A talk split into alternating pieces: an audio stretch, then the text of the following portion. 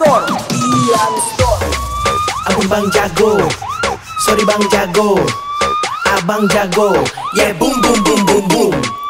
Ampun bang jago. Abang jago. Sorry bang jago. Ampun bang jago.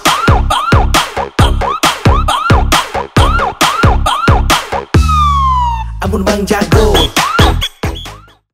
Assalamualaikum warahmatullahi wabarakatuh. Balik lagi di podcast obrolan luar nalar episode ke-18.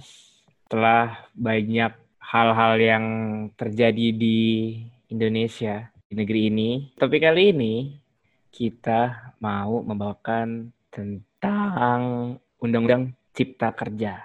Mungkin bisa kita mulai dulu dari penjelasan apa itu UU Cipta Kerja? Mungkin boleh dari Bapak Manski menjelaskannya, Bapak Manski.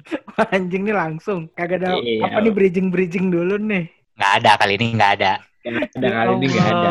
Kali ini nggak ada. Kali ini nggak ada. Kita di sini Itu yang- menciptakan it- ruang memperlihatkan seberapa kompetennya kamu. sama-sama belajar lah ya sama-sama belajar Iya. Eh, Oke lah. kita belajar lah kita belajar kita belajar Terus kayak kita belajar, kita belajar, kita belajar. Jadi pertanyaannya kan apa itu undang-undang cipta kerja ya? Yang harus dilurusin dulu nih sebenarnya. Jadi omnibus law itu sama undang-undang cipta kerja itu sebenarnya dua dua aspek yang berbeda gitu. Kan kalau yang sekarang awam tahu nih omnibus law itu sama dengan cipta kerja kan?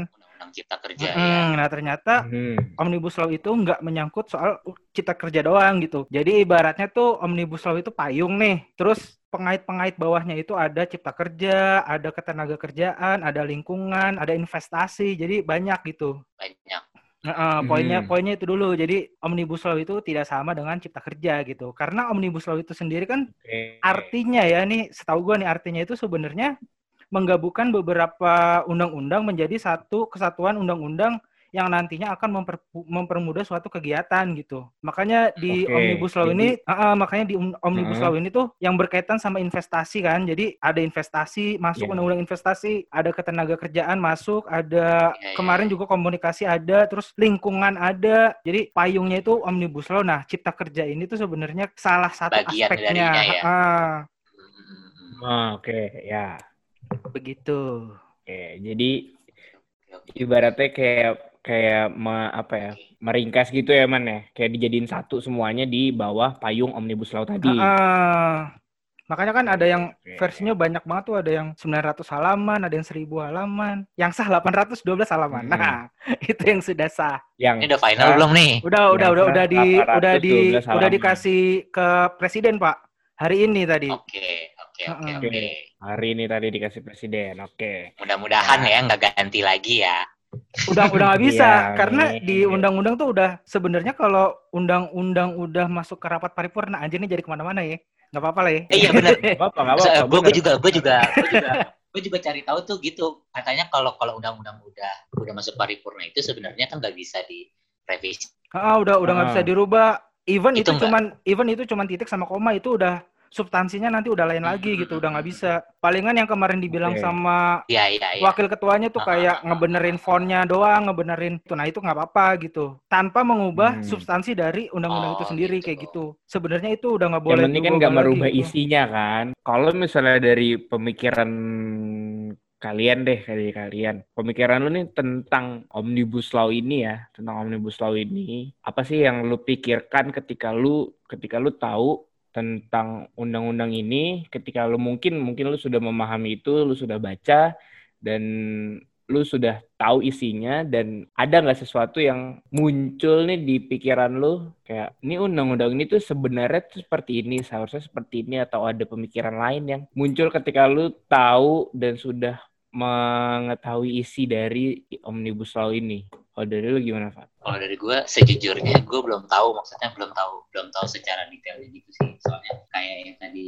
maksudnya kan kayak ngelihat draft-draftnya aja kan masih beda-beda gitu Hmm. kan emang sebenarnya di awal tuh ya nggak tahu ya mungkin gue sendiri memang nggak terlalu nggak terlalu melek soal hukum-hukum gini dan emang kayak apa ya belum belum into banget sih yang sebenarnya padahal itu kan uh, berpengaruh buat kita hidup sebagai warga negara juga kan gitu cuman ya Mm-mm. apa kalau sepengalaman gue sih biasanya gue cuma cari tahu sekedar sekedar kayak apa sih yang sedang dibicarakan gitu pada saat maksudnya pada saat pada saat itu atau pada saat ini gitu yang yang akhirnya bikin banyak keramaian gitu kan di kalau kalau secara ya kayak tadi definisinya sebenarnya kan uh, yang gue tau juga yang tadi sebenarnya disebutin Lukman gitu kalau sebenarnya omnibus itu Yeah. uh, adalah payungnya dari cipta kerja gitu cipta kerja adalah bagian dari si omnibus law cuman kan kalau Yes.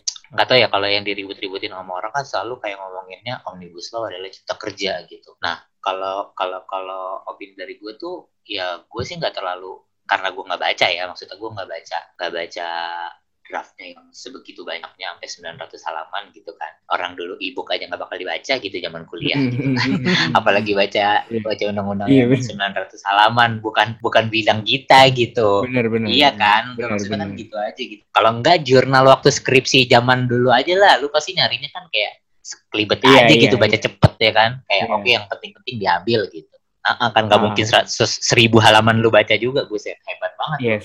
Kayak di serial TV lu seribu halaman baca gitu. Jadi paling Yes, kalau gue benar. sih apa ya gue sih cuman kayak menyoroti bukan menyoroti sih kayak yang gue cari tahu adalah poin-poin yang dipermasalahkan sama sama saudara-saudara kita ini gitu yang uh, Yes. terutama buruh-buruh yang di kalangan menengah ke bawah karena kan sebenarnya dari dari dari adanya undang-undang ini kan yang paling berdampak yang paling berdampak banget itu kan orang-orang yang uh, kalangan sosialnya menengah ke bawah kan maksudnya ya yang di Hmm. bawah juga apalagi ya terkena banget gitu berasa banget karena mereka ada uh, apa mereka butuh kerja terus rata-rata juga pekerjaannya ada yang di pabrik ada yang ya pokoknya yang uh, pekerja apa ya pekerja pekerja dibilangnya tuh pekerja ini yang kayak keras gitu loh kerjanya ya di Yes. pabrik di lapangan gitu kan Iya benar kalau benar. kalau ah, jadi kan yang paling berdampak kan mereka gitu mereka punya Iya. keluarga mereka punya anak mereka mesti harus membutuhkan kebutuhan jadi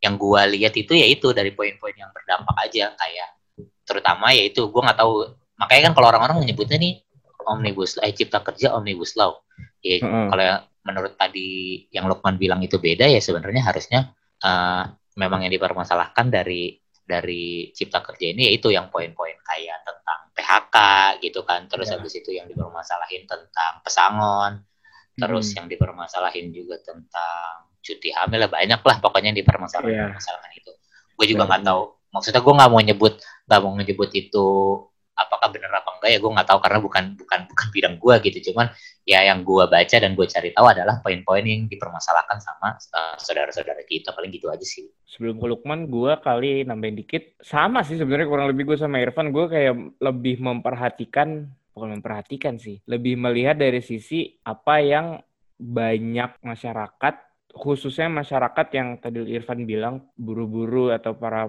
pekerja, pekerja apa ya, menengah ke bawah kali ya kita menyebutnya ya. Orang-orang yang menengah ke bawah mempermasalahkan itu, ya kan. Gue lebih melihat dari dari sisi itu, melihat kenapa kenapa sih orang mempermasalahkan mempermasalahkan undang undang-undang atau beberapa hal yang emang gua gua lihat di poin-poin yang jadi permasalahan orang-orang. Gua nggak nggak yang nggak yang sepenuhnya sepenuhnya memahami banget karena kan yang diangkat bener gak sih? sorry ya ini koreksi ya koreksi ya kalau kalau gua salah. Bener gak sih? Yang yang terekspos itu adalah yang emang masyarakat kontra. Sebenarnya kan banyak kan man yang tadi lu bilang kan man? Hmm, si omnibus law-nya ini tapi kan masyarakat kontra ke beberapa beberapa poin yang disebutkan di bawah eh, payung omnibus law tadi ini kan. Benar nggak? Ya, ah benar-benar benar. ya kan? Nah gue gue melihatnya dari situ. Gue melihatnya kayak kenapa sih orang lebih kontra ke beberapa poin sebelum dia mencoba untuk memahami si poin-poin yang lainnya ini gitu loh nah lu mau nambahin man tentang pemikiran lu atau gini deh eh, pertanyaan buat lu deh gini nih eh, menurut menurut Anjing. kalian Kok beda-beda sih? menurut kalian silakan dulu sekalian nambahin juga apa-apa lu sekalian boleh nambahin juga boleh apa-apa. boleh.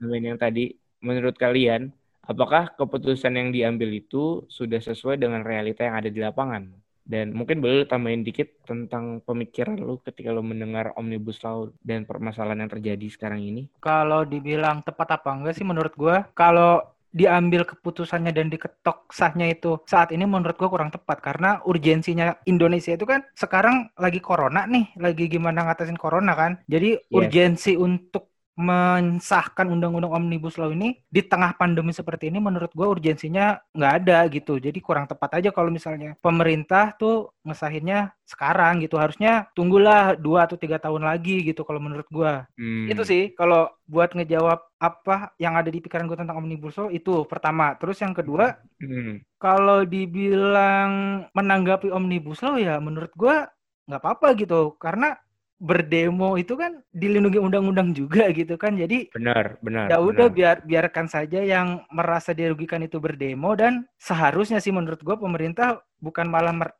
represi tapi juga memfasilitasi gitu harusnya melindungi hak-hak warga negaranya gitu untuk menyampaikan benar. pendapat di muka umum kalau menurut gua sih kayak gitu Mm-mm. Lu mau namain kapan? Iya, nggak maksud gue, ya kalau dilihat urgensinya sih emang maksudnya dari dari informasi yang gue dapet, maksudnya ya gue ngelihat uh, TV diskusi-diskusi kayak dari Najwa, terus gue baca-baca juga, maksudnya gue baca dari informasi-informasi yang yang sekiranya sumbernya maksudnya bener gitu, nggak nggak yang nggak abal-abal ya, gue nggak tahu juga ya maksudnya mudah-mudahan Iya, aja benar. bener gitu. Harusnya ya. Iya, ya harusnya gitu kan, maksudnya Heeh. gue baca ya kayak gitu sih kalau urgensinya memang nggak nggak nggak tepat karena kan kayak kita kan lagi di masa pandemi gitu kan dan emang Mm-mm. emang emang maksudnya uh, prioritas kesehatan yang nomor satu gitu maksudnya udah banyak tenaga medis kita juga berjuang ya akhirnya kan dengan adanya isu gini akhirnya mereka yang berjuang di jalan yang lain nih di perang yang lain Iya. tiba-tiba ada perang lain muncul gitu ya kan Nah, Nah, iya, iya, jadi iya. kan akhirnya pecah fokus nih gitu masyarakat Heeh. mau yang mana nih Mm-mm. apalagi kalau udah menyangkut masalah perut. Nah, pokoknya kalau udah masalah perut tuh ya udah orang nggak bakal mau bener. mikirin. Bener. Udah, bener iya, sih maksudnya lu udah nggak bakal Lu, sih. lu, lu udah 100% maksudnya apalagi orang-orang yang bakal yang bener-bener terkena dampaknya secara keseluruhan gitu ya. Udah lu kagak bakal mikirin mau gue sakit mau besok mati yang penting gue perut gue bisa aman gitu ya kan. Iya, Akhirnya gue sejahtera dulu Ya, kan pikirannya. Iya, maksudnya yang penting gue bisa beliin susu anak, yang penting gue bisa ngidupin keluarga gue, gue mau Mm-mm, bener, bener. corona besok juga bodo amat, nah, kan gitu kan maksudnya. Uh, Mm. Gue sih me- melihatnya dari sudut pandang yang maksudnya dari sudut pandang mungkin masyarakat yang nggak terlalu tahu baca tentang undang-undang ini gitu ya, maksudnya mereka Iya, merasa iya. oh ya, berdampak nih maksudnya kalau Heeh. kalau kayak ini. Merugikan yang merugikan mereka Ya, nih kayak gini. merugikan. Uh, uh, gitu sih palingan. oh iya sama satu lagi sih tadi Apa tuh? lu kan tadi nanya nih kenapa si cipta kerja ini yang ramai gitu sementara kan banyak Yes. nih yang lain-lainnya kan jawabannya Yes. tuh sebenarnya karena cipta kerja ini tuh isunya seksi cuy jadi Oke. kan kalau omnibus law ini kan ada 11 klaster nih ya 11 klaster Yes. itu yang paling seksi itu ya di sini di cipta kerja ini Ya, gitu ya, karena Kerja ini. iya Oke. karena lu sekarang situasi pandemi nih terus Yap. cipta kerja tuh maslahat umat gitu ibaratnya Ah. menyangkut menyangkut banyak orang gitu apalagi Iya, yang mau diangkat gitu nggak mungkin kan kita tiba-tiba ngangkat tentang riset dan in- inovasi gitu siapa yang mau Iya, demo iya. gitu Iya. Iya Heeh. karena isunya Ngomongin seksi kayak kalau mau ngambil investasi juga nggak mungkin apalagi undang-undangnya jadi malah eh, sejahtera banget ya kan kalau ngomongin Hmm. investasi Mm-mm. gitu kan Iya iya iya. Nah, mumpung lo udah menyinggung juga ya tentang tentang cipta kerja ini, oke, kita coba bahas dari kita coba bahas si cipta kerjanya ya. Yang seksi ini menurut Lukman ini, ini seksinya di di sininya gitu loh. seksi banget kan? ini hot hot hot Hot.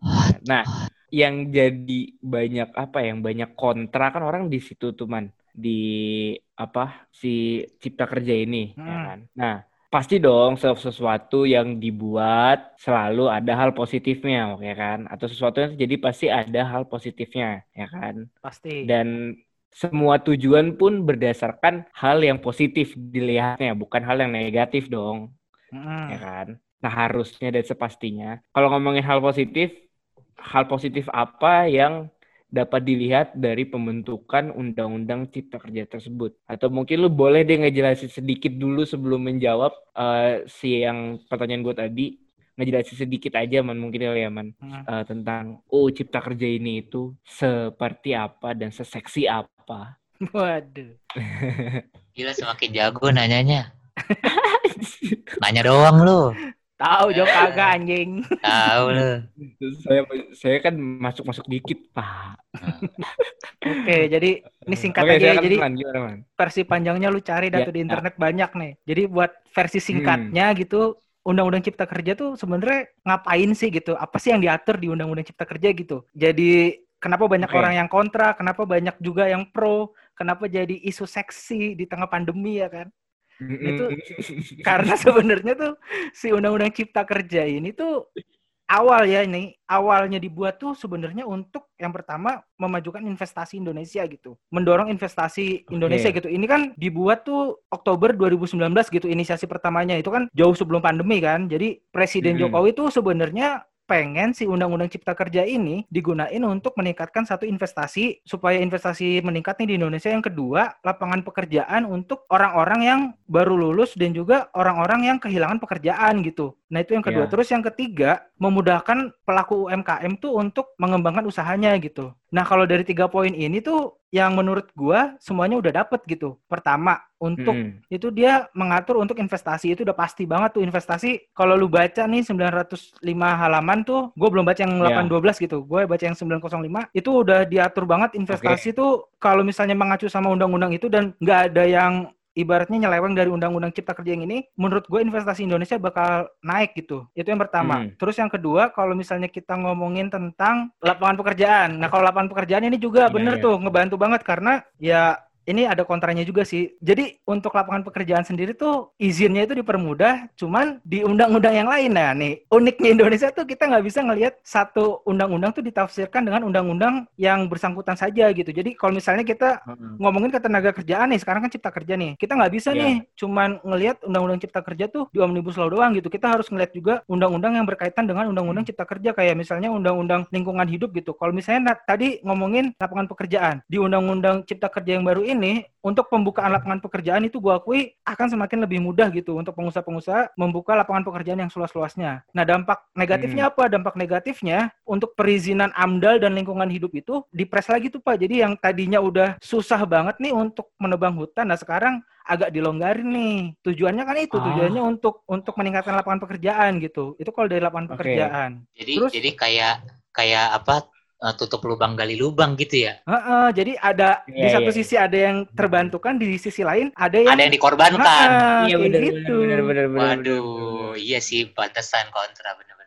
Iya iya iya iya iya. iya. Itu. Jadi kalau misalnya ngomongin positifnya sebenarnya kalau lu baca semuanya yang enggak semuanya negatif gitu. Kalau apalagi Iya, kalau misalnya benar. lu ngelihatnya dari perspektif lu sebagai pengusaha gitu atau lu sebagai pelaku Hmm. UMKM gitu itu ter- terbantu banget. Iya. Apalagi kalau UMKM nih lu sekarang nih mau bikin usaha apa pun nih UMKM tuh kalau mengacu sama Undang-Undang Cipta Kerja, lu bi- bisa bebas gitu. Perizinan gampang banget sekarang. Kalau dulu kan lu harus Hmm. izin pemerintah daerah dulu, terus habis itu baru pemerintah pusat. Nah kalau sekarang yang ngatur semuanya itu pemerintah pusat, jadi lu nggak harus ke pemerintah daerah dulu. Jadi lu, lu bisa langsung Iya, jadi ngajuin nggak muter-muter ke ya. Ah, lu langsung ngajuin satu pintu ke pemerintah pusat, habis itu udah UMKM lu kalau misalnya sesuai dengan undang-undang ya langsung udah jalan bisa dibuka gitu. Nah, yang Oke, jadi kontranya kan sekarang undang-undang tuh nggak cuman pengusaha semua ya. Rakyat Ah. kita kan nggak pengusaha semua nih Indonesia. Nah, iya itu Ada dia. pekerja itu juga dia. kan. Iya, iya, Jadi iya. kalau kalau misalnya Iya. ngomongin dampak positif bagi pekerja ya setelah gua membaca ini tuh emang ada beberapa yang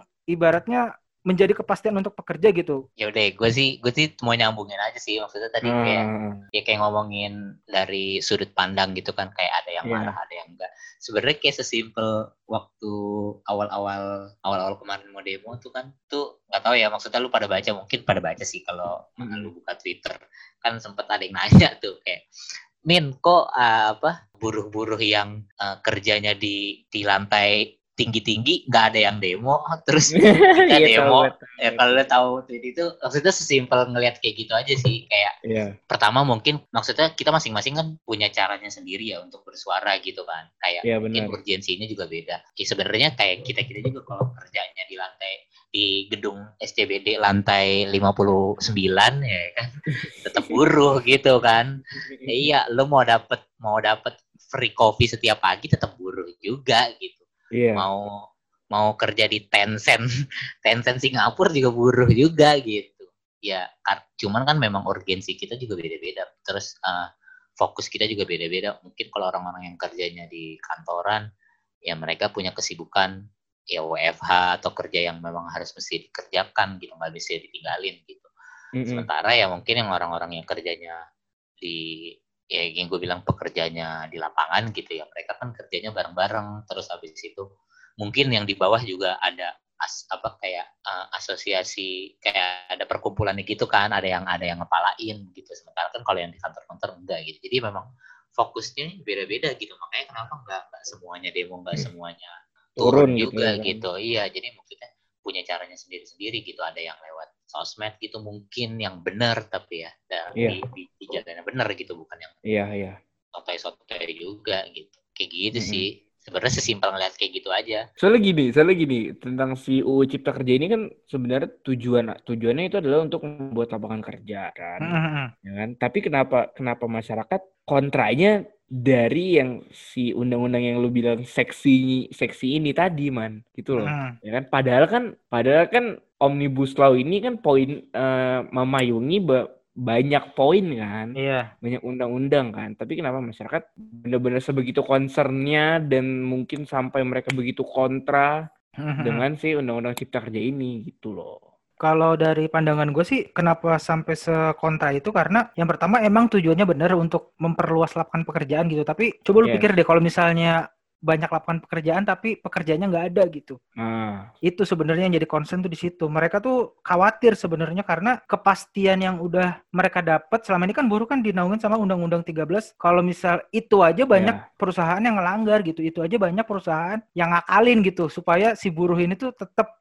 menjadi buruh dan tidak menerima hak-hak mereka gitu. Itu aja masih dilanggar apalagi sekarang dibikin undang-undang cipta kerja yang baru ini kan. Jadi takutan mereka Hmm. sih itu sebenarnya ketidakpastian. Ya banyak ketidakpastian tentang gaji mereka, ketidakpastian tentang status mereka sebagai pekerja kayak gimana, apalagi yang outsourcing, apalagi yang kontrak gitu. wah iya iya iya iya Sebenarnya iya. concern Iya. mereka kan ke situ. Kalau misalnya ke hak-haknya ya Heeh, kalau Iya. misalnya tujuan dari cipta kerjanya untuk memperluas lapangan pekerjaan, ya emang benar untuk memperluas lapangan pekerjaan, cuman kan nggak bisa dilihat dari satu sisi itu doang loh. Maksud gua kalau misalnya pemerintah nih pengen bener-bener memperluas lapangan pekerjaan, harus bisa lihat juga nih pekerjanya sejahtera nggak, pekerjanya bisa masuk ke lapangan pekerjaan itu nggak, kan itu sebenarnya yang harus Mm, poinnya kan di situ sebenarnya. dan dan memang lapangan pekerjaannya juga kan sebenarnya ya lapangan pekerjaan itu kan berbagai macam gitu maksudnya beragam gitu kan. Ada Iya, yang kayak uh, uh, kayak ada yang kayak memang harus apalagi di Indonesia dengan dengan kita culture atau budayanya banyak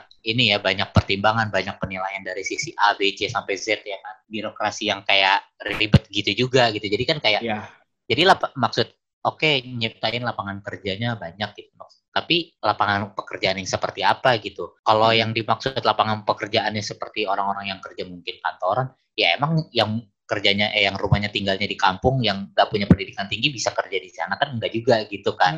Benar. jadi emang sebenarnya lapangan pekerjaannya tuh lapangan pekerjaan yang seperti apa gitu kan itu kan harus ya, harus jelas gitu buat mereka yang eh, yang memang butuh gitu dan yang memang udah mungkin sebelumnya sudah jadi bagian dari hidup mereka gitu. Benar benar benar. Dan itu Iya kan, sebenarnya iya j- dan Hmm, itu sebenarnya udah jadi concernnya juga Pak, udah jadi concern Heeh. buruh-buruh juga. Nah, itu sebenarnya udah ditanyain ke pemerintah. Nah, pemerintah tuh ngejawab peraturan yang teknisnya seperti itu untuk siapakah lapangan pekerjaan ini terus gimana Heeh. regulasinya itu sebenarnya kalau kata pemerintah nanti dari si undang-undang cipta kerja ini bakal ada turunannya lagi, Pak. Jadi bakal ada sekitar 300 peraturan pemerintah baru gitu untuk menaungi regulasi ini gitu. Nah, coba lu iya. pikir dah jadi buruh Oke. nih kita nggak punya kejelasan ya terus tiba-tiba kita menuntut hak eh dikasih jawaban kayak gitu lah ini tambah nggak jelas dong Ini dikasih undang-undang nggak jelas, di- dikasih jawabannya undang-undang nggak jelas lagi. iya dikasih Iya, jawabannya benar, men- benar, menunggu iya. lagi gitu Iya. kayak Buat mereka bikin undang-undang duit masuk ya kan.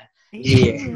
lah buat yang di bawah cuma bisa demo-demo doang. iya iya Anjir lah. Ah, ah, ah. katanya sih bakal diatur regulasi-regulasi yang kayak gitu katanya ya katanya ya ya semoga aja diaturnya Tapi menguntungkan ya tapi bedanya sama Tapi yang gimana, undang-undang ke, ketenaga kerjaan itu gimana tuh Man? Maksudnya apakah emang Ah, iya sebenarnya cipta kerja ini adalah kayak apa ya? Kayak evolusinya dari ketenaga kerjaan atau atau tiba-tiba yang undang-undang ketenaga kerjaan itu hilang dan ada eh, maksudnya dengan dan pakai yang si- cipta kerja sekarang. nah kalau pertanyaannya gimana kayak gitu tuh sebenarnya si undang-undang cipta kerja ini tuh ibaratnya amandemen gitu loh pak jadi ya bisa dibilang evolusi gitu jadi yang Hmm. tadinya tidak sempurna di undang-undang ketenaga kerjaan disempurnakan di cipta kerja gitu. Pinginnya seperti Hmm, itu, hmm. cuman kan ya praktek di lapangannya kita tahu lah kayak iya, tadi iya, gue iya. bilang Nah, gitu, iya. Ketenaga kerjaan aja banyak pengusaha yang langgar gitu apalagi ini dibikin Tapi baru sebenarnya dan kalau kayak iya, tapi kalau kalau kalau yang ketenaga kerja kan gue dulu sempat baca ya maksudnya kayak waktu dulu isu-isu omnibus law tuh yang masih awal-awal demo yang belum sebelum corona lah ya. Mm-mm. Iya. yang masih masih yang kata rame-rame banget lah waktu itu di Jakarta. Itu tuh gue sempat Mm-mm. baca gitu. Terus habis itu lu sempat ngirimin lagi, gue juga sempat baca lagi. Ya sebenarnya kalau secara jelas sih, maksudnya ya buat orang yang awam nggak yang maksudnya nggak punya ilmu hukum secara ini juga sebenarnya kalau baca undang-undang itu aja udah jelas gitu. Cuman yang tadi lu bilang juga kayak ternyata yang udah udah maksudnya yang udah lumayan jelas aja dan maksudnya nggak mesti harus mikir keras aja itu mesti dilanggar gitu sebentar Yes. tiba-tiba sekarang dibikin yang baru. Iya bener. Bener sih, bener sih. Wow, wow, wow, wow, wow, wow. anjir lah ngebul nih. Ngebul nih, gue pusing, gue bingung mau udah Sampai bertemu di segmen kedua ya guys. apa eh anda bridging yang bener dong bener itu kan mande kan gue bingung mau ngomong apa man. Enggak, enggak. Oke, buat di segmen satu itu dulu aja. Segmen kedua nanti kita lihat saja kita akan membahas apa. See you di segmen kedua.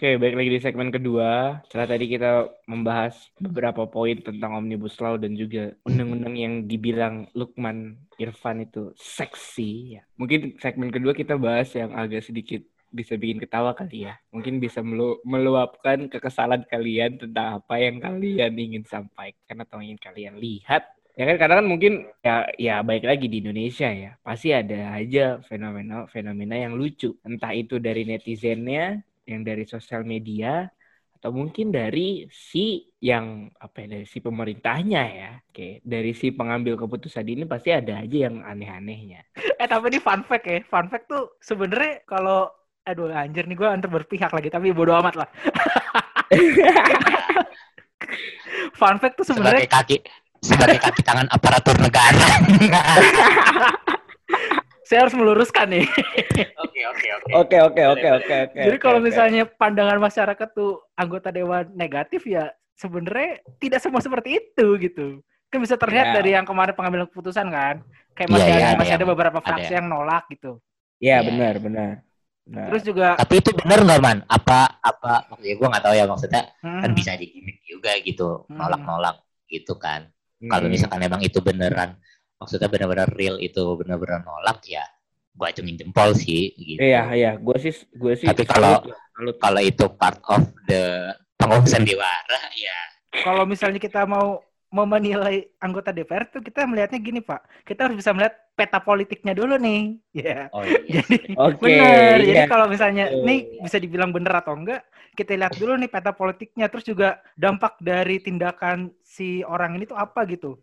Kalau yang kemarin misalnya walk out gitu, Demokrat kan wah gila itu impactnya kan gede banget gitu ya di masyarakat gitu. Nah kalau Iya. itu menurut gue, First impression ya. nah, kalau menurut gue emang mereka niat untuk 2024 nih si Demokrat, ya Iya, ini iya. sebenarnya saatnya sih kayak fokus aja nih ngeritik pemerintah dari sisi yang lain gitu. Iya. iya. Dengan lu menunjukkan itu menurut gue dengan sendirinya tuh suara masyarakat akan terbentuk ke lu gitu. Kayak Benar-benar. kalau emang lu fokus di 2024 ya udah udah apalagi udah ada tokohnya kan kemarin tuh si Bang Beni ya kan. Jadi ya udahlah Iya. Tinggal lu mengkritik pemerintah aja gitu dari sisi yang Iya. lain gitu. Dan sampai sampai petingginya Ini ya, ya. apa petinggi ma- apa benar. menggambarkan pro pro rakyat ya. Nah, Iya. kalau tujuannya 2024 ya. Iya Ini iya kan iya. long term nih masalah strateginya long term. Anjir lah. Mm-mm. Banget. Soalnya- Ini kayak ini nih, kayak Apa? kayak kayak mau nyalonin ketua nih anjing. Eh, jangan bawa lama. Anjir. Pantesan saya kalah. Anjing, anjing. ternyata ternyata partai saya sedikit, Pak. Anjing, anjing, anjing. Saya netral suara rakyat. Saya netral suara rakyat dari dulu. Kamu nggak usah gitu. Kamu setelah netral menjadi tim sukses. Tahu kamu eh dasar kamu. Kamu tidak boleh begitu ya. Eh, kan kan ada ada duit, duit, ada tujuannya. Anjing ada duit. Anjing kayak penunggang ya gue ya, kayak Black Horse ya gue. eh Black Horse ya. Kayak ini aja ya, orang jahat ya. Sama apa ya tadi gue lupa ngomong apa. Oh gini Pak, soalnya kalau misalnya emang bener yang lu berdua bilang tujuannya untuk long term ya, fokus fokus mereka di 2024 sampai si si petingginya ya, ya kan dia jatuhnya ketua umum kan ya. Siapa tuh? Ya. Siapa dulu nih sebut nama nih? Ahy, Ahy, Ahy, Oh ya, Ahy. Benar ya. Ya kan dia ketum kan. Ah, dia kan nyampe nyampe mengeluarkan statement dan diposting di sosmed juga lagi kan IGTV, Bro. ya kan ya kan ya kan nah gue sih jujur salut ya salut ya sama si sama yang anggota DPR yang menyatakan walk out dari sidang itu ya kan dan itu oke lah gue ngeliatnya uh he is brave enough to do that gitu loh nggak tahu ya pendapat orang-orang gimana ya Mayan udah dapat suara, masih jauh juga ya. iya. Tapi kalau misalnya kita melihat sejarahnya nih asik. Asik. Seman, buka, buka, kita, buka. buka, kita, udah naikin ya nih partai kita patahin lagi nih. Iya, Wan. Iya, buka, iya.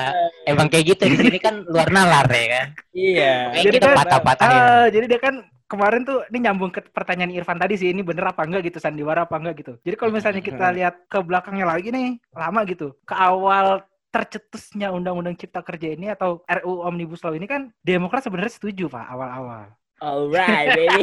Alright. Lah, Jadi yang- kan koalisinya kan kan koalisinya kan itu ya kan. Jadi yang konsisten menolak dari pertama tuh sebenarnya cuma PKS doang. PKS doang ya. Heeh, betul, betul. PKS doang dia Betul. udah lurus aja pokoknya oposisi dah. Nah kalau Demokrat Demokrat ini menurut gue pinter nih orang nih. Jadi dia awal setuju nih terus melihat perkembangan situasi ekonomi dan sosial politik gitu di masyarakat. Hmm. Lihat wah ini kayaknya bakal ada celah nih. Jadi di akhir-akhir dia tiba-tiba menolak gitu. Tiba-tiba ya udah Hmm. walk out aja gitu kan. Ada ahli geopolitik di situ menurut dalam. iya, menurut gue langkah cerdas sih menurut gue itu. Hmm. Kalau emang tujuannya long term gitu. Aduh. Anjing jadi ke mana-mana.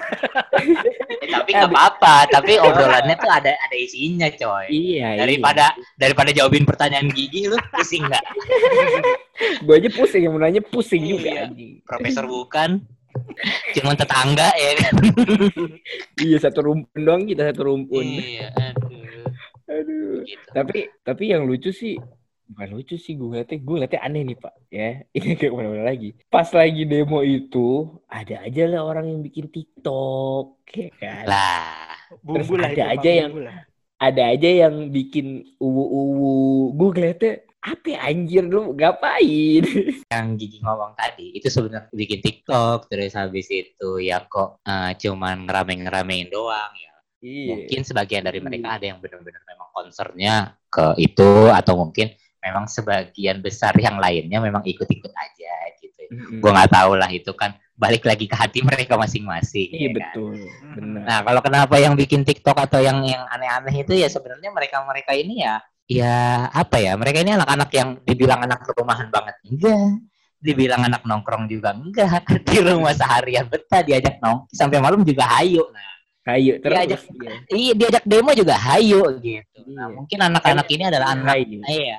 Anak-anak ini sebenarnya kayak gua gitu. Anak-anak in the middle ya. Jadi ya ya udah hayu aja gitu. Iya. Asal rame, hayu.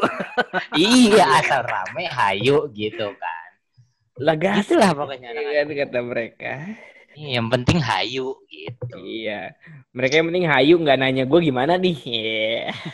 Tapi ini sih kalau kalau kalau ngelihat demo-demo kayak gini, ya gue nggak tahu ya maksudnya gue juga seumur hidup belum pernah ikut demo gitu. ya. Sebenarnya gue tertarik pengen datang ke demo tuh ini doang sih kayak eh, pengen jadi ya maksudnya kalau ini kayaknya pengen jadi jurnalis gitu kayak jurnalis-jurnalis Hmm. di lapangan tuh kan buat buat mengcapture mengcapture suara suara hati eh, masyarakat atau rakyat tuh kayaknya Iya. seru aja gitu. Cuman bukan bukan dari sisi jadi yang pendemo-pendemo gitu ya. Karena memang gue juga nggak terlalu ini banget gitu sama demo. Kayak saya kan orangnya pencinta ini damai gitu. Jadi nggak suka ribut-ribut iya. Mending di rumah lah rebahan. Kalau dari kalian nih, menurut kalian selayaknya ya, siapa saja yang seharusnya terlibat atau setidaknya dipertimbangkan pada saat pengambilan keputusan tersebut? kalau pengambilan keputusan gue nggak tahu ya. Maksudnya kan mungkin orang-orang yang di ini kali ya. Cuman kalau gue sih bukan concernnya nggak pengambilan keputusan sih. Maksudnya concernnya lebih ke apa? Kepada kayak pembahasan atau diskusi gitu, gitu sih. Maksudnya diskusi Hmm. terkait isi-isi yang menjadi poin-poin. Maksudnya apa poin-poin yang menjadi isu di masyarakat gitu Ya, jadi kan kalau kalau gue ngedengar sempat dengar berita tuh kan kayak kalau ditanya apakah eh, hasil-hasil atau poin-poin ini sudah didiskusikan dengan misalkan kayak ke buruh gitu. iya, Kayak yang ditanya kan ketua buruh gitu. Maksudnya ketua buruh ya ketua buruh satu orang gitu. Sementara kan apa yang ada di kepalanya ketua buruh sama apa ada yang apa yang di kepalanya buruh langsung gitu yang kerja ya pasti kan beda-beda exactly. gitu kan. Buruh satu sama buruh yang lain juga pasti beda-beda exactly. Ya, kalau menurut gue sih eh, lebih ke itu sih, ke lebih apa kalau mau ngomongin si UU Cipta Kerja ini ya harus didiskusikan sama orang yang bener-bener bener-bener langsung apa kena imbasnya gitu. Maksudnya Mm-mm. dari yang bener-bener kena imbasnya gitu, yang bener-bener terdampak paling parah dari adanya undang-undang ini gitu. Maksudnya adanya disahkannya undang-undang ini gitu Mm-mm. kayak kayak nggak cuma satu orang dan memang harus dites ditesnya bener-bener kayak gimana emang harus diajak ngobrol gitu gue nggak tahu lah pokoknya itu kan apa eh, caranya ya orang-orang maksudnya mereka-mereka yang tahu gitu cuma gue kalau ya sasarannya siapa ya sasarannya orang-orang yang bener-bener bener-bener terdampak dari disahkannya undang-undang ini sih gitu Kalau dari gue sih ya bener sih kalau setuju kata Irfan harusnya melibatkan semua aspek gitu, semua unsur gitu untuk terlibat. Tapi kan balik lagi nih nggak mungkin gitu berjuta-juta kepala gitu iya iya terlibat Iya, langsung iya, gitu iya. kan. Nah, karena kita negara demokrasi yang menganut asas trias politika asik. Asik. Jadi jadi memang udah ada tugas air udah keluar nih udah ada tugas-tugasnya tuh. Jadi kan emang tugasnya DPR tuh untuk membuat undang-undang gitu. Sementara kalau presiden tugasnya melaksanakan undang-undang dan Mahkamah Agung dan Mahkamah Kon- Konstitusi itu tugasnya untuk menindak pelanggar undang-undang gitu. Jadi kalau ditanya. Heeh, kalau ditanya untuk siapa yang terlibat, menurut gua benar anggota dewan yang terlibat. Cuman di pengambilan keputusan itu kan terjadi ketika rapat paripurna gitu. Nah sebelum rapat paripurna ini kan ada yang namanya panitia kerja. Nah harusnya di panitia kerja ini tuh melibatkan banyak unsur gitu. Oke lu mengambil keputusan anggota dewan gitu di- rapat paripurna nggak apa-apa. Tapi pada saat panitia kerja dibentuk itu harusnya terdiri dari beberapa unsur gitu. Yang pertama unsur masyarakat yang terlibat langsung. Yang kedua adalah unsur ahli gitu.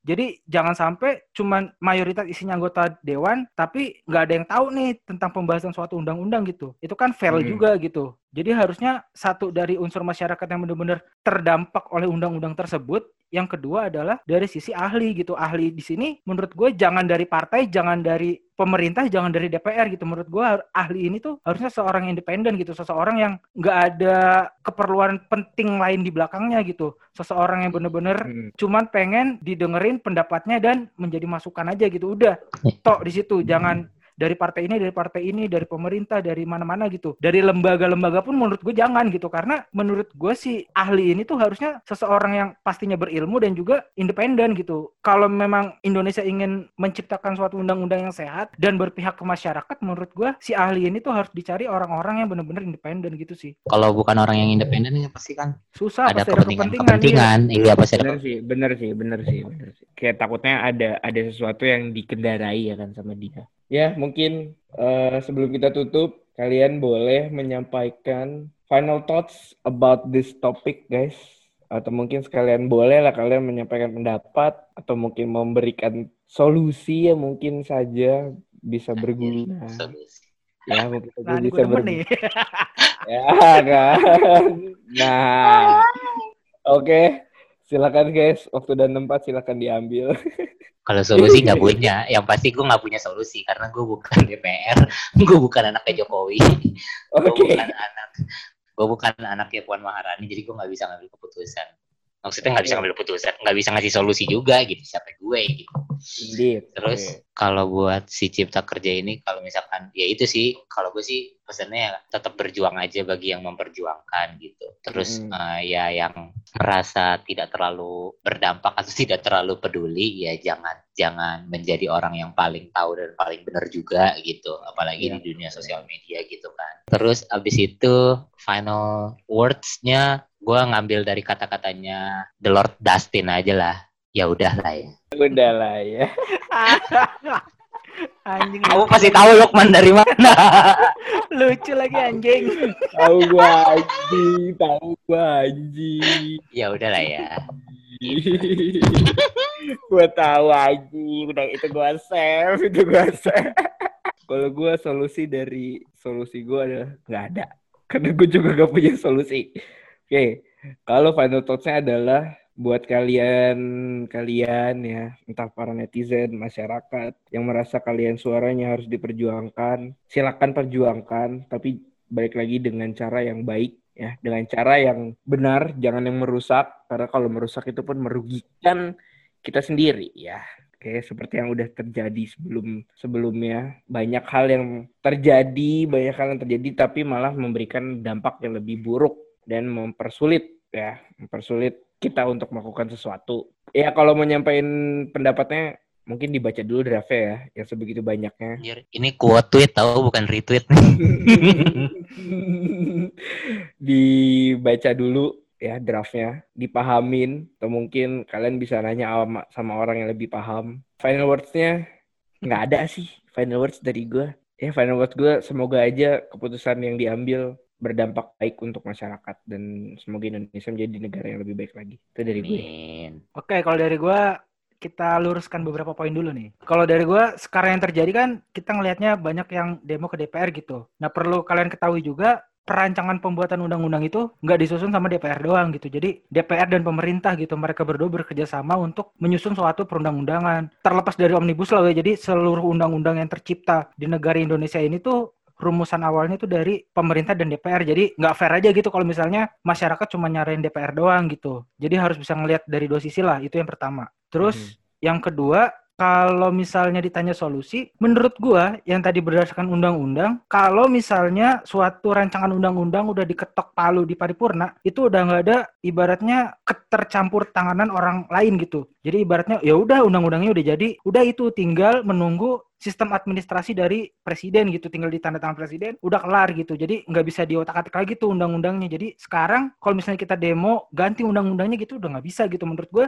omnibus law sudah jadi gitu jadi ya udah Mm-mm. itu tinggal diketok palu udah diketok palu terus tinggal disahin presiden tinggal nunggu tanda tangan gitu jadi ya udah itu undang-undangnya udah jadi nah terus langkahnya apa sih kalau misalnya kita masih tetap nggak setuju sama si omnibus law ini jadi ada dua langkah sebenarnya yang pertama kita bisa ngajuin namanya judicial review di MK gitu. Jadi MK tuh bisa membatalkan sebagian atau seluruh undang-undang omnibus law ini. Nah, yang jadi perangkap jebakan Batman di judicial review MK ini Pertama, kalau misalnya si penuntut yang menuntut omnibus law ini sebagai undang-undang yang dianggap tidak penting atau merugikan rakyat, dia tuh harus bisa membuktikan pasal mana nih yang membuktikan itu gitu. Jadi secara nggak langsung lo harus bisa ngebaca semua pasal-pasalnya, mahamin semua pasal-pasal yang ada di Omnibus Law, habis itu lu juga harus tahu turunan pasalnya itu. Jadi nggak cuma undang-undang Omnibus Law-nya aja lu kuasain, tapi juga undang-undang pendukungnya. Nah itu seribet itu. Jadi kalau misalnya langkah si judicial review di MK itu seribet itu memang langkahnya gitu. Itu jebakan yang pertama. Terus kalau yang kedua di MK ini itu kan ada sembilan hakim. Jadi tiga hakim itu independen. Terus Hmm. enamnya lagi dari mana nih? Enamnya lagi itu dibagi. Jadi tiga yang mengusulkan DPR, tiga yang mengusulkan presiden gitu. Jadi secara nggak langsung hakim di MK ini sembilan hakim itu tiga independen memang tidak ada keterkaitan politik sedikit pun dan enam ini pilihan dari DPR dan pemerintah gitu. Jadi ya enam lagi ada ya ya lu udah tau lah ya. Jadi gimana bakal Iya. bakal hasilnya gitu. Iya. Itu kalau kalau mis- itu kalau misalnya kita menggugat ke MK gitu. Nah, langkah selanjutnya apa lagi nih? Langkah yang kedua tuh kita bisa minta presiden buat ngeluarin perpu gitu. Nah, tingkatan perpu ini tuh di mana sih? Jadi tingkatan perpu ini tuh sebenarnya di atas undang-undang gitu. Jadi kalau misalnya presiden berani untuk mengeluarkan perpu dan perpu ini tuh setahu gue baru bisa dikeluarin kalau misalnya undang-undang si suatu undang-undang ini tuh udah bekerja di masyarakat gitu. Jadi kita harus nunggu dulu nih si omnibus law ini tuh jalan dulu di masyarakat baru presiden bisa ngeluarin perpu gitu. Nah, perpu presiden ini bisa tuh langsung ngebatalin si undang-undang omnibus law ini dengan cara si presiden membuat peraturan perundang-undangan yang isinya itu substansinya bisa lebih baik atau setidaknya mengimbangi si undang-undang yang ingin dibatalkan kayak gitu. Itu sih dua langkah solusi yang bisa diambil masyarakat sekarang gitu. Satu menggugat ke MK, dua mendesak presiden untuk mengeluarkan perpu kayak gitu. Terus kalau misalnya apa final words dari gue tuh sebenarnya Indonesia ini tuh mengarah ke arah yang lebih baik kalau menurut gue. Karena kalau misalnya lu lihat negara demokrasi di luar gitu, kita berkaca sama Amerika deh. Amerika di 75 tahun mereka merdeka, Amerika itu nggak seperti kita loh demokrasinya tuh. Tuh, Jadi kalau menurut gue,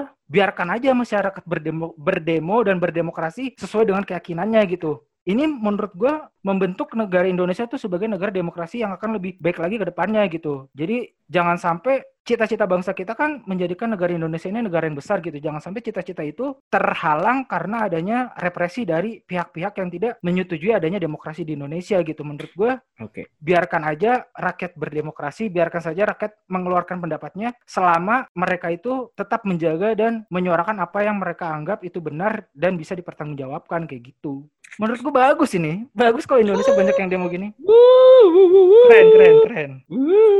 Gila, gila, gila. Kayaknya buat di episode kali ini topiknya ini udah itu aja kali ya. Seperti apa yang biasa kita bilang, semoga ada yang bisa kalian ambil di topik kali ini. Semoga ada yang bisa jadi menjadi pelajaran, jadi pengetahuan buat kalian. Tapi kalau enggak, ya semoga kita menghibur kalian. Kalau misalnya enggak menghibur juga ya udahlah ya. Dan seperti biasa tidak tidak bosan-bosan kita mengingatkan para pendengar Polaroid untuk didengerin lagi episode-episode yang lainnya uh, untuk di share juga episode-episode yang ini dan juga episode yang lainnya ke teman-temannya dan follow juga Instagram kita di @obrolan luar nalar dan Twitter kita juga sama di follow dan silakan kalau kalian punya topik-topik yang menarik yang bisa kita bahas, boleh silakan disampaikan. Yang menurut kalian menarik bisa kita bawakan menjadi semenarik mungkin. Benar tidak teman-teman? Betul. Tadi aja. anjing lo pada Jawabannya dia. Tadi aja.